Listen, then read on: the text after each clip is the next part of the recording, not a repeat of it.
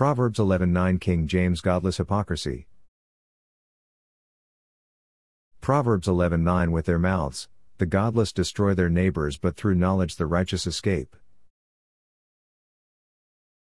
A person reading the book of Proverbs is looking for God's wisdom or trying to learn about His Word. Loving your neighbor should be in the hearts of all those who love the Lord. It is His desire for you and me. So, how does a believer of the Lord love their neighbors? They share their testimony about what God has done for them and that the same God can love them and do miracles for them. I decided to use the NIV English translation of the Bible for this part of Proverbs cause the KJV used the word hypocrite rather than godless, which has different definitions. The word godless means one who doesn't obey God and doesn't care to. A hypocrite is a Greek word that means professional stage performer. A Christian that is a hypocrite does everything for the show, not for the Lord or the church, but themselves. Proverbs 11:9 is strictly separating the godless from the righteous, not the hypocrites.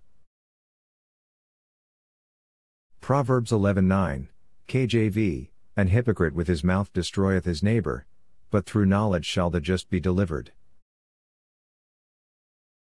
Many Christians believe and say, King James Version only, but they put stumbling blocks in front of others who love the Lord and want to read His Word. The King James English Bible was the first widely printed English, but not the first Bible translated into English.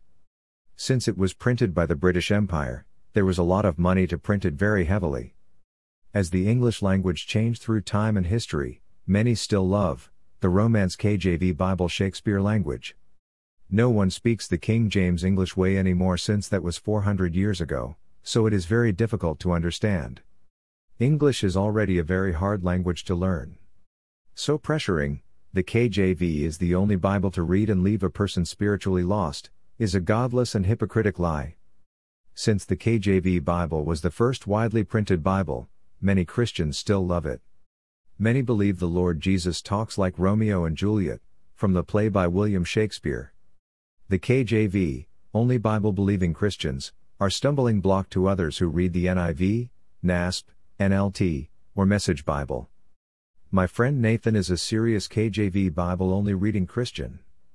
Once during church potluck, I saw him debating the accuracy of the KJV with another church member.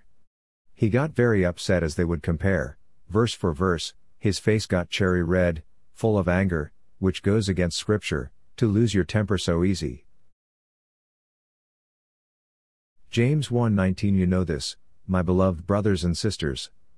Now everyone must be quick to hear, slow to speak, and slow to anger, 24 A man's anger does not bring about the righteousness of God.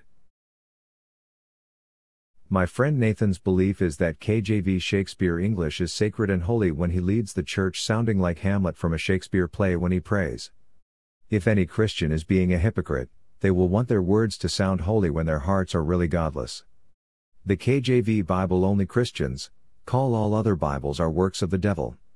I simply ask, what about Bibles in languages like French, Japanese, or Spanish? Are you going to teach them all English that was spoken 400 years ago?